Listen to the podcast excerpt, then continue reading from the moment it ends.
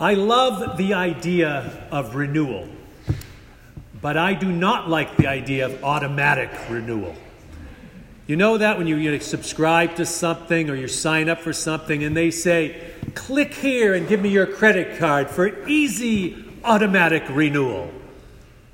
You know, I don't think renewal is supposed to be easy. Renewal is supposed to be a time when you think about what's gone on in your past and what you can look forward to in your future. Uh, you know, easy automatic renewal uh, leaves you out of that decision making, sort of makes it too easy. I don't like automatic renewal, and I am sure John Wesley would not like automatic renewal. Uh, uh, he would want people to methodically, faithfully, purposefully think about renewal. Think about God's call in their life and their response to it. And he would not want this to be an easy thing or an unthinking thing. This was especially the case at the beginning of the year. Wesley's idea of covenant renewal was about rejoicing in the good news of free grace. Grace freely given. But free doesn't mean easy, doesn't mean cheap. Uh, rejoicing in this covenant God makes with us is one that we are called to respond to, to do something about. If you heard those words we shared in at the beginning of the service, that response that we did. It is renewal is much more than New Year's resolutions. Um, resolutions have their place. You know, it's a good thing to eat less candy and to exercise more. You know, I encourage all of that. But in some ways, that's a little more peripheral.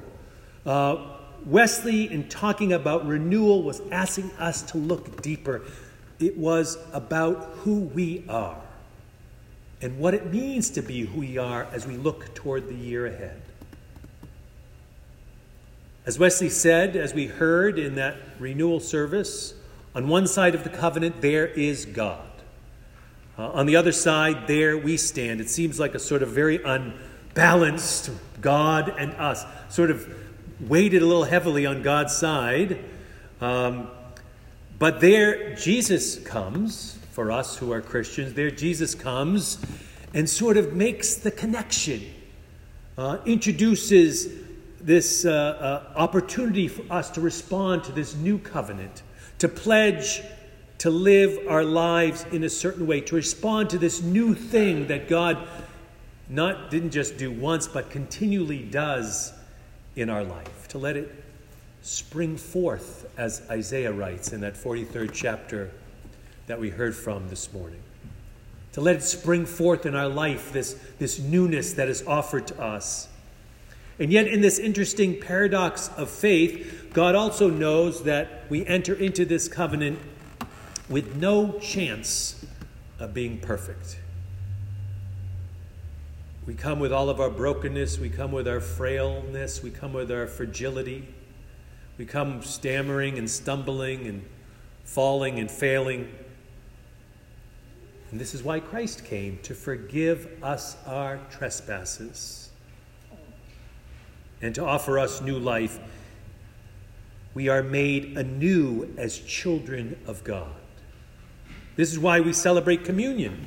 We come to communion is basically a renewal service every time you gather for communion. We come to communion with whatever our past, whatever has gone on in our life, things we have done, things we haven't done, things within our control, things outside of our control, with our fears and our frustrations, with our anxieties. We come to communion, and God says, Welcome home. God says, Here I am. God in Christ says, Whatever you've gone through, I've gone through with you. Wherever you're at, I am there with you. Feel that grace and unconditional love that breaks through whatever your circumstance and allows you to know you are not alone. We literally, in taking that bread and sharing in that cup, we are literally invited to be filled up with the love of God in a, in a metaphoric sort of way. To take in the love of God, to make it a part of who we are. Our very DNA as that bread and that juice flow into us. Some of you probably know how that happens, but I'm sure it becomes part of who we are. And that's the point. We take in God's love in Christ through communion, and it becomes a part of who we are and offers us renewal in our lives. What will be your new beginning this year? How will you be made new? How will you look for opportunities to respond, to grow, to serve? You know, as you think about the new year, so much is placed in that moment of time that happens on December 31st, and then click, all of a sudden we're in January 1st, 1201 and, or 12, and we're like, woo, happy new year. there is almost an infinite number of moments between now and the last click of the clock on December 31st, 2020. And in each one of those moments, the opportunity of celebration is there. Happy renewal, happy new year. This is what this covenant service is all about. It is asking us to think together and asking us to think as individuals what will we do with each of these moments of 2020? What will we be about in each of these moments of 2020? How will we be defined in these moments that await us in this year ahead? The key is really not to just stop bad habits, but to start good ones, and then there won't be any more room for those bad habits. But it's less about what we do than remembering who we are. So as we gather for communion today, I pray that you will think and pray about what you will decide to be about in this new year remembering that covenant that God has given you, an amazing grace that is not a one time sort of thing or not a one moment type of thing, but a celebration that can be a part of who you are as you go into every moment in this new year. In which we approach with adoration, with thanksgiving, and with confession. Wesley was forever amazed at this free gift of grace that God gave to people, especially to someone he thought as undeserving as himself. And that amazement is what led to transformation for Wesley, to be able to take on a life of service. And it is that amazement that God's love is for us, even for you and for me, that can lead us to renewal and to transformation. So, within it, within that love, this promise gives us the opportunity to change. A renewal that leads us to grow in response to God's call.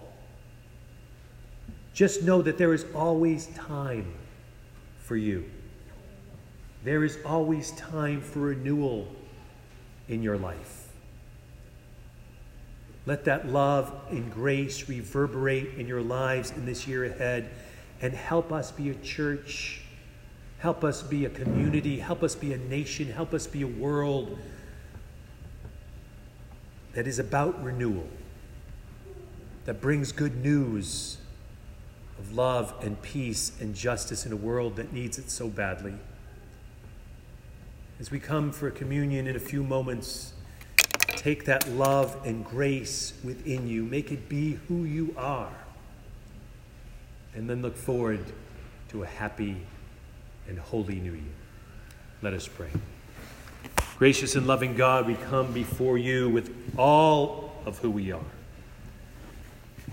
And sometimes we feel overwhelmed by that reality. But in the midst of that overwhelming feeling, you come and offer us amazing grace and unconditional love poured out upon us. Help us to be ready to receive that with an open heart and an open mind and an open spirit, to be people whatever we might be going through, individually or collectively, that hold on to hope, who walk with peace, and who live in justice. We pray these prayers in Jesus' name. Amen. And now we sing together on page 606 another hymn written by Charles Wesley, which is John Wesley's brother. Uh, Come, let us use the grace divine. We'll be singing just the first and second verses. Please stand if you are able.